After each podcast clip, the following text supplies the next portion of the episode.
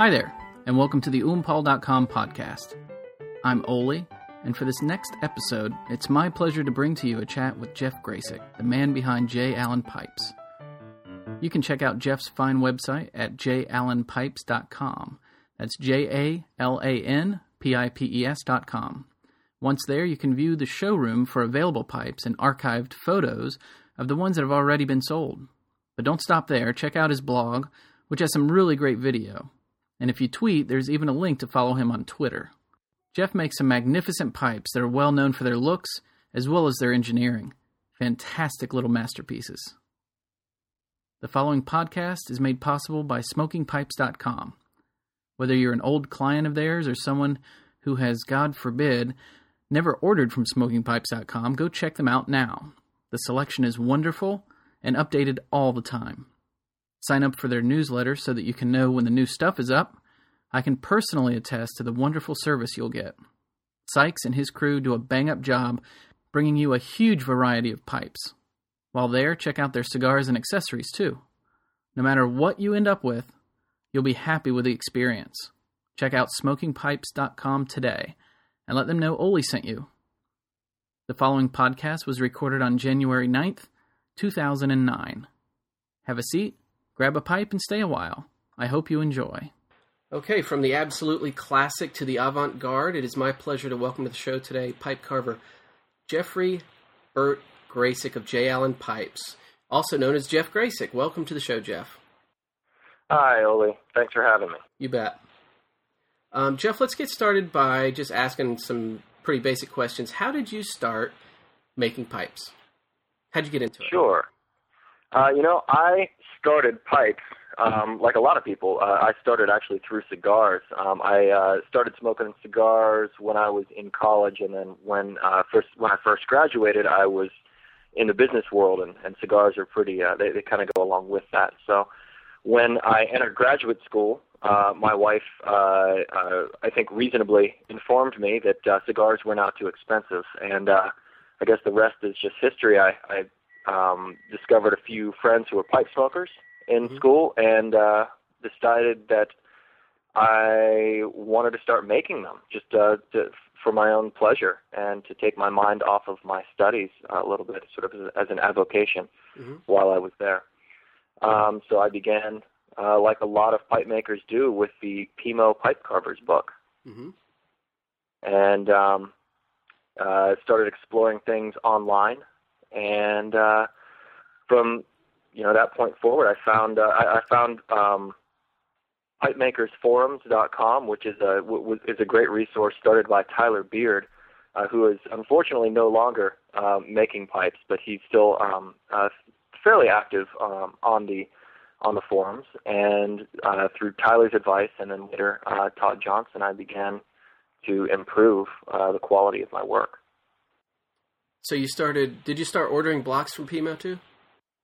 Uh, you know what? The first blocks that I ordered uh, were from Tim West. He was actually the first pipe maker I ever talked to. Um, I was trying to find the, the least expensive uh, route to go at the time, and uh, found um, his his uh, website, and ended up calling and talking to Tim. I was actually surprised that the pipe maker uh, answered the phone, and he gave me a lot of advice and was very generous uh, with his time uh, I think the first time we spoke for for nearly an hour, and uh, just gave me some tips uh, that would be really helpful for a beginner, which I most certainly was at that time. So yeah, I bought a couple bro- blocks of briar and started in from there. How long did you make pipes before you started selling them? Um, well, it wasn't too long. Um, I made my first pair of pipes. I made them right next to one another with those two blocks of wood from Tim West. I made them, uh, I think, in January of 2004 over Christmas break. And uh, I was pretty proud of them at the time and made a few more after that. And I think it was after I made my seventh pipe, if I'm not mistaken, sixth or seventh pipe, um, I became uh, acquainted with Todd Johnson through Pipe Makers Forum and through uh, a, a connection that we had. Uh, I, I was going to school with his brother-in-law, and Todd was studying a very similar subject at another school not not too far away from mine. Um, so he invited me up to his workshop, and uh, I came out of that shop, and it was I think very shortly thereafter that someone offered me money uh, for my first pipe. Was that your first pipe that you sold? Your very early Well, the ones? fir- or- It was, I think it was number seven. I, I remember it being, it was a Lovat, and it was actually bought by Neil Flancbaum of uh, of uh, SmokeandHolsters.com. Oh, okay, cool. Yeah, Do you still have some of those early pipes that you made? yeah, I do, I do. Uh, I promise, uh, n- no one's ever going to see those. Yeah. they, they, they're they're bad enough that I don't even look at them anymore. But uh, yeah, they sit up in the cabinet, uh, and on on rare occasion, maybe on an annual basis, I'll, I'll pull one out and uh, and and put fire to it. And remember remember your roots, right? That's right. That's right. You know, and it took it even t- it took a bit of modification last time I decided to do that, just to make them uh, more smokable. really. Yeah, I had all the internal dimensions all wrong and everything. At least you know, according to what I I, I consider to be right now. Yeah. Um, they they were smokable before, but they they, they certainly didn't smoke well. But Oh. uh, yeah, I keep them around just for for nostalgia. The very first time I met you, I was at this last Chicago show in 2008, Mhm. and I was taking the uh, pipe making seminar, and um, you came around with your case, and you opened it up, and man, I was amazed at what I saw when you opened your case. Thank you.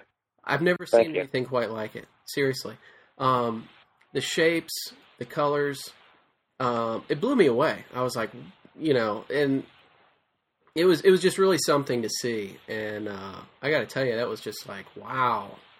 You know, I got I I got to know, appreciate knowing that. I got to know more about this guy. So yeah, it was um, it was really awesome to see your your work right off the bat. Um, gosh, that was like the first day I was there. Um, but anyway, who would you say? Did you have any mentors along the way when you first started? Yeah, I, there's some people that I can point to um, right away that were very, very influential right from the start. Uh, obviously, the first person would be Todd Johnson. Uh, Mhm. Todd and I are, uh, as I said, we're studying very similar subjects, and uh, you know, he very generously invited me to his his workshop in uh, in Connecticut at the time.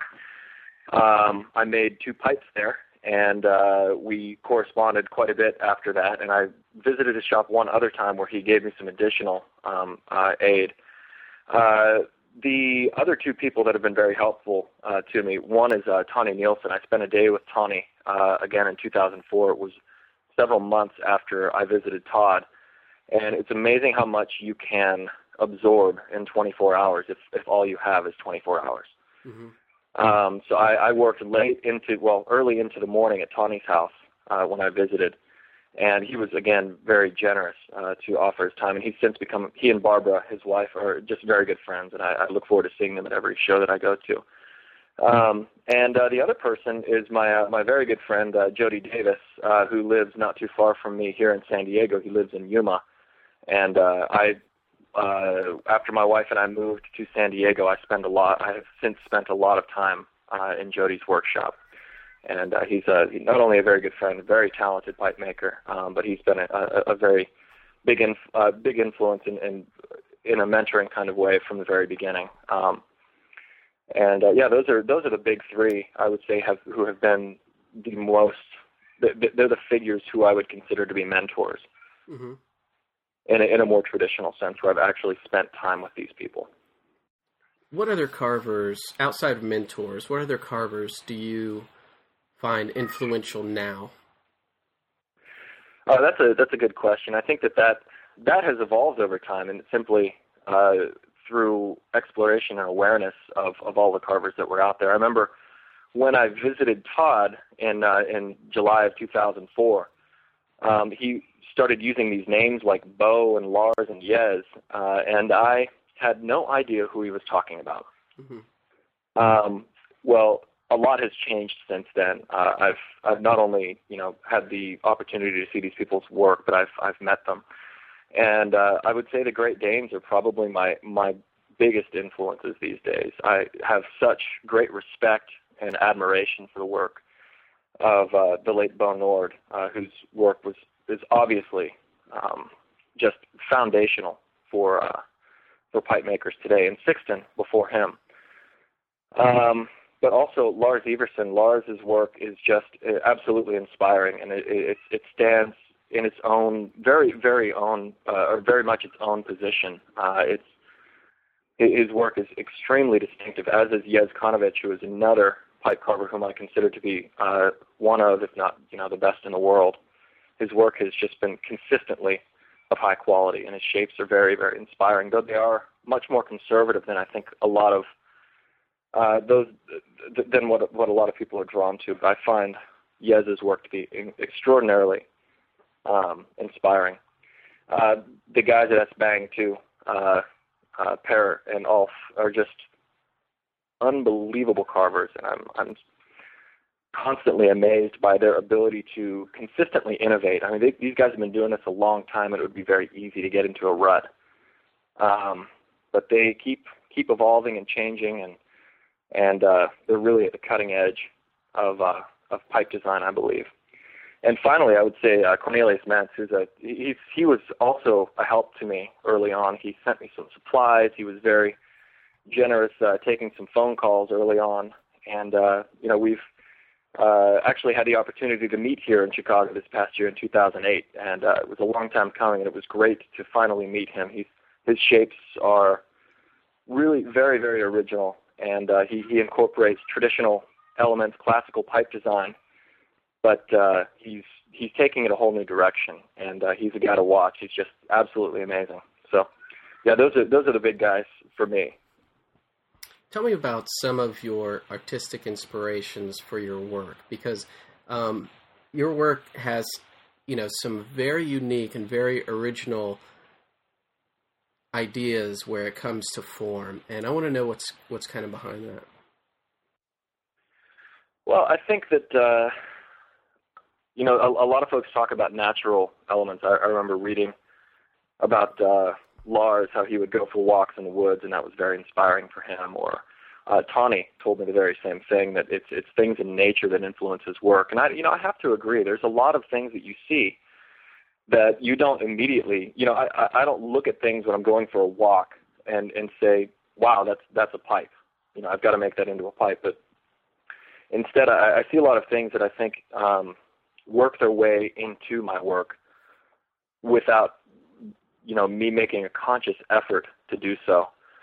Um, and being where we are, we're in San Diego. We're right on the on the water here, right? And, and you know we see boats traveling by all the time. And I grew up uh, just off the Great Lakes. Grew up sailing on the Great Lakes, and um, uh, so that, so water, the sort of aquatic themes have always really been important to me, and I think that's made its way into my work. I have the, the nautical Dublin shape, which has taken what is a an Ivarsson-esque line that travels from the, the tip of the bowl to the to the end of the shank, and I've tried to take that in a new direction with uh, with with my work uh, by using it to to evoke different a different sense. For me, it's a nautical uh, sensation, uh, nautical um, uh, design element. That it's it's like the bow of a boat cutting through water, and that's that's that's one thing for me. But as I think is evidenced in my description of that of that uh,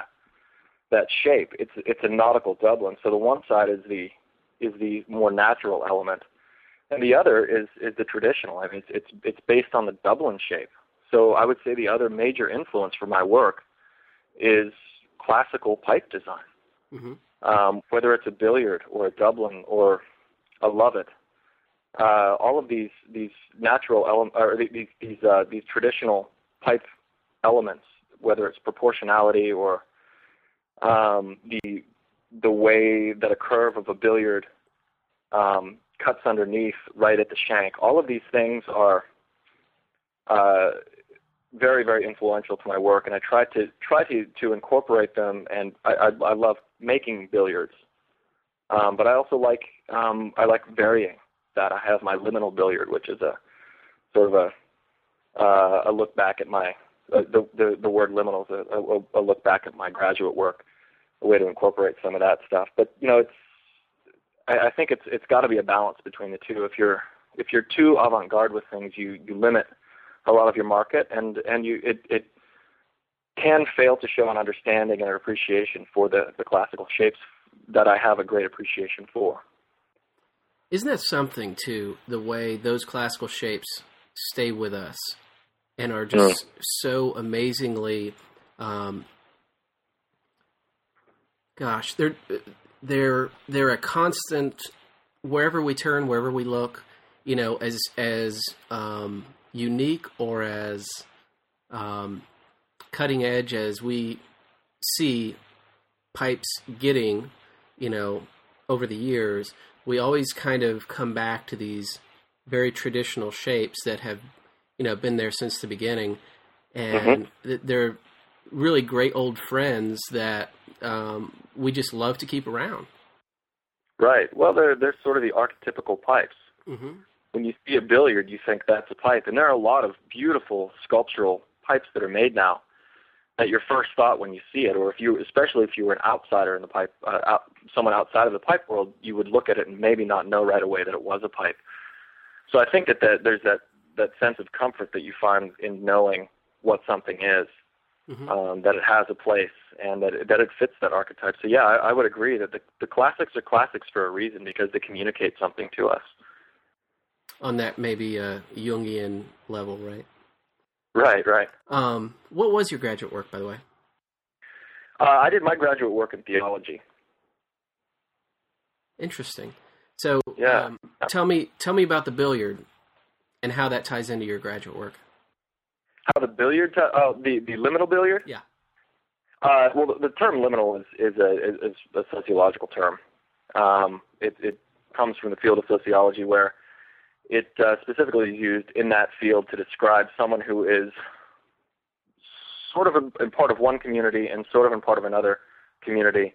So it gives them the ability to stand. They're they're not fully part of either either one community, so they have the ability to speak critically about both. They they're in a very unique position. Uh, so the liminal billiard is one that it's kind of a kind of a just a little nod towards that because the, the shank is is a little bit too long to be considered a traditionally shaped billiard, and it's a little too short to be a traditional Lovat, so I call it a liminal billiard. It's right between the two. Very interesting. Um, tell me, how do you begin working on a pipe? Do you start on paper? Do you go ahead and grab a block of wood and start working with it that way? You know, it all depends. Um, if it's uh, uh it, it depends what what's in the order pipeline. So if if I have specific orders for a shape, then I, I know what shape I'm going to be I'm, I'm setting out to create, and I'll search for a block to that that will yield that shape in the best way possible. Um, now, if it's if I'm making something that I'm going to be sending to a retailer, or or if if it's something that I'm doing simply as an artistic expression, many times I'll just pick up a block, either sketch on a block as you suggested, and cut straight into it, or I will just pick up the block and take it right to the sanding disc and see what, what happens. So it really does depend on what uh, what I'm hoping to create in the end. What do you find to be the most challenging part of pipe making? The most challenging part, gosh. Um, in terms of uh, uh, the, the actual production, the creation of a yeah. pipe? Is that what you're asking? Yeah. Mm-hmm. Um, well, I think every every pipe maker uh, would probably agree that one of the biggest battles that you fight is uh, is flaws. Uh, none of us sets out to make a uh, uh, a pipe that we have to throw away because of flaws. So if you uh, that, that's probably the biggest and most expensive uh, battle that we fight. Um, and the other, I think, is uh, probably in terms of the more more artistically expressive pipes that that I create. It's trying to learn to express or to to to allow myself the freedom to to create what I want to create while also understanding that there's a commercial aspect to this, and uh, it has to, I have to have a market for that pipe. Mm-hmm. So it's, I, I think every artist deals with that tension between wanting to fully express oneself and also wanting to put food on the table at the end of the day. So uh, there's a that that restrains the artistic side from um, from going too far out of bounds, but it also the artistic side doesn't allow the commercial side to, to entirely take over either. So that I'm still expressing myself and having a unique voice in, in the pipes that I make. It's really it's it's sometimes uh, very challenging and sometimes uh, uh, challenging in a, in, a, in a fun way, uh, where it's exciting to to uh, explore that territory. I would imagine that is a pretty difficult balancing act there. Mm-hmm. Is there any um, one particular part about pipe making, as as far as actually making the pipe with your hands? Is there any part of that that you find that you really really look forward to more than any other part? Like, for example, um, are you really crazy about stems, or are you you know really into you know when you start to get the color in there, or or uh, is it the shaping that really you know does it for you, or, or is it all just is kind of the whole you know the whole thing together? Uh, you know, I, I think it depends on the day, but um, I can say without without any exception that uh, my favorite thing to do is the first the first small portion of pipe making, which is cutting the shape, uh, shaping shaping the initial um, uh, block into a pipe is the most exciting part because you get to see something turn from a block of wood into this uh, beautiful creation. And that, that I, in fact, I don't know any pipe maker who, who doesn't find that to most uh, to be the most exciting part of it. Um, but unfortunately, that's you know the first very it's a very small portion of the time that you spend working on a pipe. The rest of it is is all detail work that that contribute to the pipe being a high grade what was the catalyst that drove you to say, yes, I'm going to do this. You know, I'm going to make pipes. It's what I'm going to do. You know, there was never, there was never um, a moment that I looked at it and and, and made a uh, a decision one way or another. It just it was very natural. Um, so when I was in graduate school, as I as I became more and more passionate about it, I found myself sitting in a class um, on social ethics, but instead of taking notes was sketching pipe shapes. And uh, it was, I, I began to slowly realize, wow, I really, really enjoy doing this. I, I, I think that I, I want to go home after class and, and, and make this shape.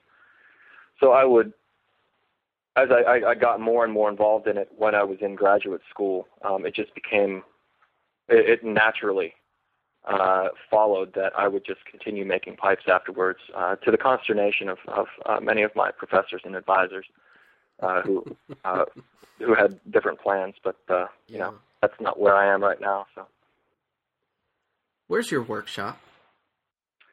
My workshop is uh, in my garage, which is uh, uh, adjoining our our uh, uh, apartment here in San Diego. How long have you been in San Diego?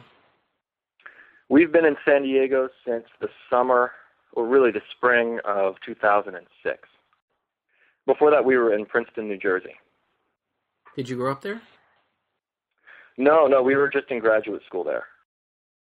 So while we were in graduate school, we that's that's where we lived for three years of graduate school, and we moved here. And before that, you were in the Great Lakes area. Uh, no, actually, before that, we were in Ohio, uh, where my uh, wife and I had our first jobs out of college, and before that, uh, Illinois, where we both went to college. And then before that, I was in the Great Lakes region, so I've moved around quite a bit. And you started making pipes um, about where? It was once you were in. Uh, it was it was in Princeton, New Jersey. We were we when we were in our graduate or involved in our graduate work. That's when I I, uh, I decided to take up pipe making as a hobby. About how many pipes a year do you currently make? Currently, well, uh, for 2008, I made 89 pipes, and the year before, I made 80 do you plan to probably produce about that many in 2009? Yeah, uh, I'd like to. Um, I'd like to ideally make uh, 100, about 100 pipes in a year, um, but I'm not disappointed uh, with 90 at all. Um, I, I wouldn't want to go much beyond that because I would. Uh, I don't know that. Um, I, I wouldn't want to make any any quality compromises uh, with my work. So uh, I think 100 is probably the most that I'll produce. What do people seem to respond to the most about your work? In what way? Um, when people come up to you and talk about your work, what what do you find that they're responding to the most? Do you think um, it's the shapes? Do you think um, is there any one thing that you could point to and, and say, you know, here's what people really really dig about my work? Well, I think uh, I, I think it probably goes through. There are at least two stages in this. The one is the initial uh, contact with a customer, something that draws, for instance, at a pipe show, something that draws someone to your table, is they see a shape uh, and or the fit and finish that uh, that's attractive to them, and that's you know usually the thing that that initially attracts someone. And what keeps people coming back is uh, is smokability, uh, comfort um, uh, of the uh, of the the stem in their mouth. I, I put a lot of effort into uh, designing and making my my stems as consistent and as comfortable as pipe stem can be. Um, and then the internal um, elements of the pipe, the way that uh, that it's that it's drilled, the the internal engineering is, is very very important uh, for the smokability of a pipe. So that's all fundamental. Um, someone can buy a pretty pipe from you, but if it's not if it doesn't smoke well, that's the last pipe you'll ever sell you'll ever sell them. Um, so I uh, had to make sure that all of those fundamentals were in place uh, before I really went crazy with uh, with um, pipe designs. Um, but I would say that the the two biggest responses are yes, uh, shape and smokability. Tell me about the blowfish set you did with Brad Pohlmann. Oh, that was was that 2006, I believe. Um, Brad and I, I think I think it began, if I recall correctly. Brad sent me photos of a blowfish he was working on, and I I was inspired by it. I I, I could be m- not remembering this correctly, but I'm I'm pretty sure this is true. Um, that he sent me photos, and I was inspired by his photos. I I, I said, "Hey Brad, let's let's make a set," and I made one as well. And uh, we met up at the the Richmond Pipe Show, um, and had a stand from Adam Davidson of Adam Davidson Design uh, put together for it and we displayed it together at the at the Richmond show. Unfortunately, the distance between American makers is much greater than those of European makers. Uh, so we mostly are able to correspond uh, on projects like this through uh, through photos over over email. Mm-hmm.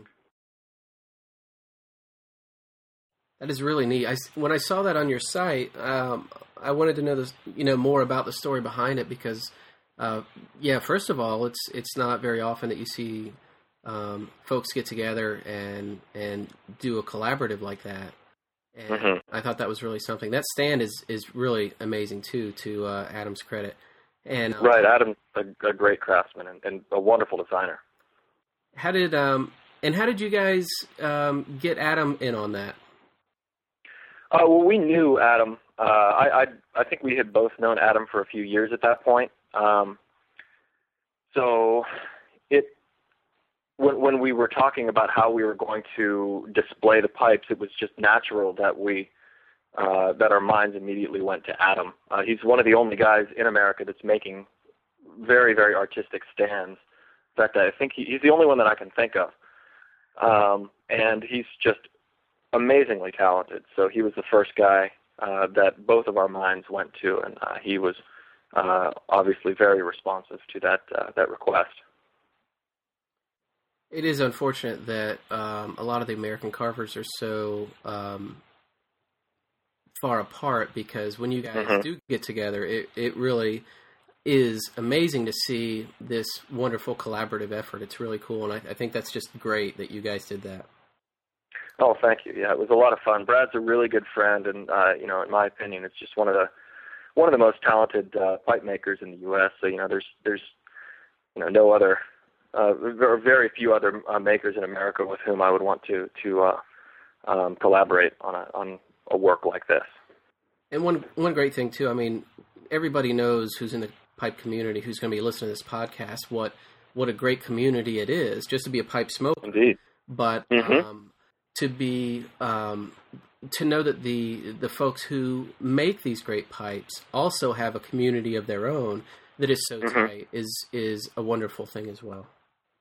It is. You know, that's one of the things that that was initially a big draw for me is that it was a it was a great community and it wasn't related at all to my my studies, which I, I needed at the time. And you know, as a result um, of my my um, time here in the pipe world, I have really developed very very great friendships. Uh, Brad um, is just a really good friend, and uh, we chat all the time. Jody and I talk all the time, and we've uh, Jody and I have worked in the shop with Mike Linder. Mike's come down to Yuma, and we've we've all worked together several times. Brad's come down to Yuma, and we've worked uh, together in the same shop. So it's it's it's been a lot of fun to not only talk to these guys on the phone and see them at shows, but also you know work together with them to share ideas and just you know pick up little uh, things there or or uh, share little little things with other people.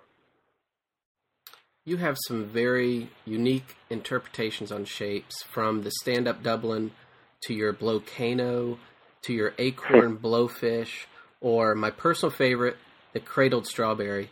Where does this, and I know we touched on on this a little bit, but um, where did the, does this wild imagination come from? Uh, you know, a lot of those shapes are really based in, in traditional pipe shapes. So if you look at the the the uh, um, the acorn, the acorn blowfish, that was just a merger between two shapes. One more traditional, the acorn, and one that's uh, become a, a modern classic, the the crosscut blowfish or the fugu blowfish. Um, and I I think that I was just I think I had a, a pad one day and I was just sketching things out, and it it uh, just came to me that that was kind of a cool cool interpretation or cool uh, merger of two uh, shapes that I really appreciated. And at that point, I don't think I had done uh, another acorn. I had been kind of reluctant to do that because there are a lot of other makers who were doing them really well, um, and you never want to just step in and, and, and, and do the same thing other people are doing. So it was an opportunity for me to do something uh, a little different. The cradled strawberry came out of that same story. I think it initially was um, going to be an acorn-based shape, and just as the wood would have it, um, I ended up shaping it into that shape. Uh, I didn't think of the strawberry name until after I stained it. That was really the inspiration behind the name. But uh, yeah, it was. Um, pipe makers would all agree that there are many, many surprises um, uh, that contribute to your development as a pipe maker. You never really end up making what you initially set out to make. And the wonderful story there, though, I think, is that you allow it to happen and recognize when it's happening and and let it be what it's going to be. In that case, like for example, the cradled strawberry, instead of saying, Mhm. "Oh gosh, I'm going to push through and this is going to be an acorn," um, you, Right. know, you allowed Right. something else to happen, and then after you stained it, you realized you know what it was, and Mhm. um, you know that's where talent really lies instead of um, you know cranking out this and that and the other um, being able to interpret what's going on and know basically knowing when to stop i think in a lot of ways Yeah, I, I think that's that's probably true. um, so that's that's really um, I, th- I think that's a lot to say about um, you know somebody with your kind of talent i think that's uh, it's a great thing to have for you to have that kind of insight that's really really something else to know you know what yeah i you know i was going to do this acorn however here's what we're going to do now you know that Right, right. Yeah, yeah. It's like I said, it's nothing that you ever plan on doing. Um, but we, uh, a, a lot of us uh, who are pipe makers, kind of look at pipe making as a series of of, uh, of problems that need to be solved. Uh, if it's not one thing, it's another. If it's not uh, natural, then it's man-made. You know, Yeah. if you make a mistake, then you've got to correct for it. Um, and then oftentimes it turns into something that you never planned it to be, and something that you uh, are, are very pleased with and, and choose to repeat in the future. Mhm. So yeah, things evolve kind of naturally um, in this in this specific art form. in ways that I think uh, other art forms that I have uh, uh, taken up in the past uh, don't often turn out. When you're not making pipes, what do you like to do?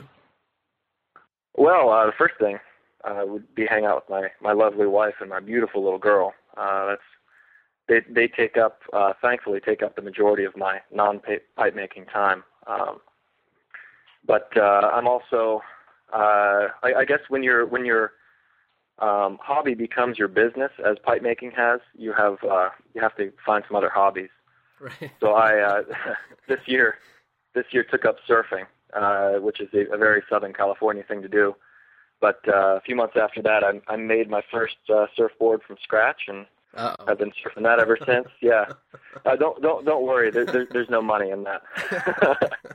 Can't support a family on surfboard making. At least I, I wouldn't be able to.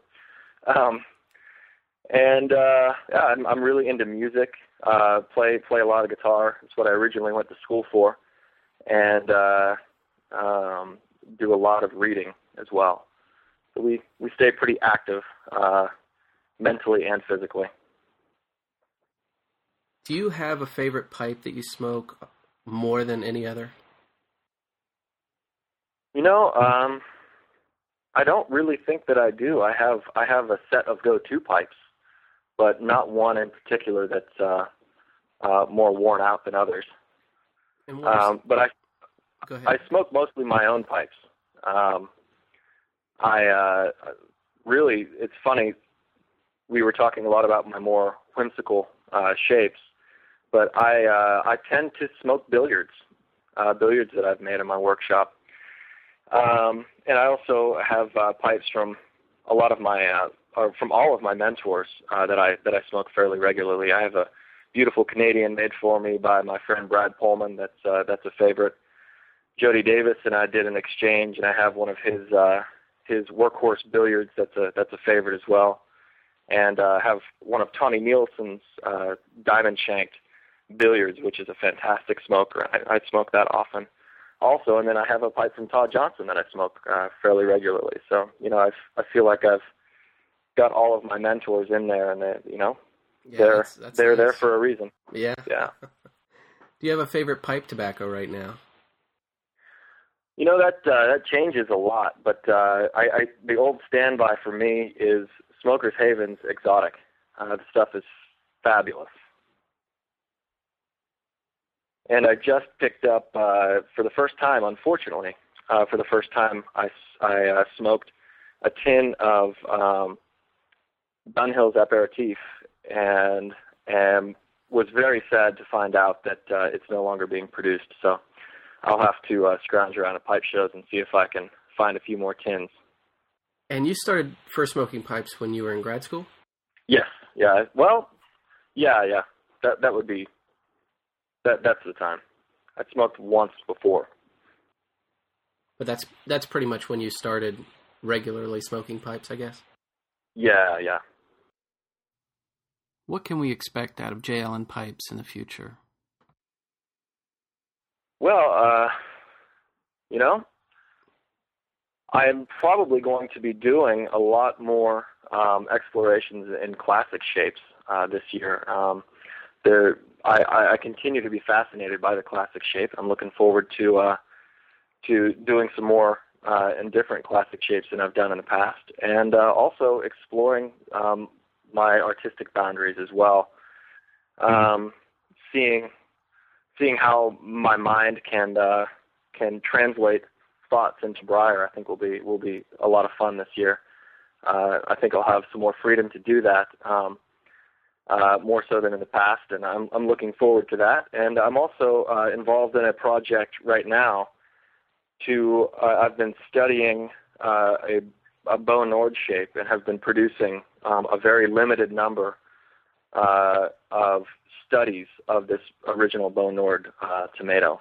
So that's that's something that I'm I'm currently involved in. Excellent. Well, that sounds great, Jeff. And unless you have um, anything else to add, we'll go ahead and wrap it up there. All right. Well, you know, I really appreciate you uh, taking the time to do this. I feel honored to have been included, and, and I hope that uh, your listeners do enjoy this conversation we've had.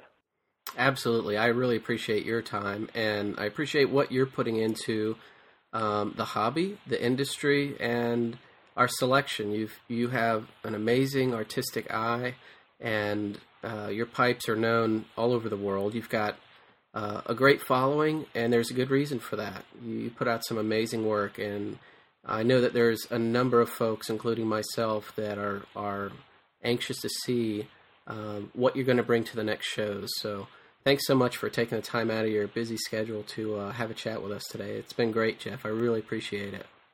Well, thank you, Ole. And that was a chat with Jeff Gracik, the man behind J. Alan Pipes. You can check out his website at jalanpipes.com. That's J A L A N P I P E S.com. And I highly recommend that you do. Jeff is such a nice guy, and the work he does really speaks for itself. You can see a listing there of dealers worldwide who carry his phenomenal work at his website under Dealers. Once again, I'd like to remind you that this podcast was made possible by SmokingPipes.com. Check out their stellar selection and service today. I promise you will not be disappointed. Tell them Ole sent you. This is Ole from oompal.com wishing you very good luck trying to decide which J. Alan pipe made by Jeff Gracik is going to be next in your collection. Hey, if you like what you're hearing, consider making a donation to the podcast. Donate at any level right there on the site. But when you donate at the $100 level, you will be able to choose your very own monstrosity pipe. Check out the latest horrific pipes at oompal.com. Thanks, and take care.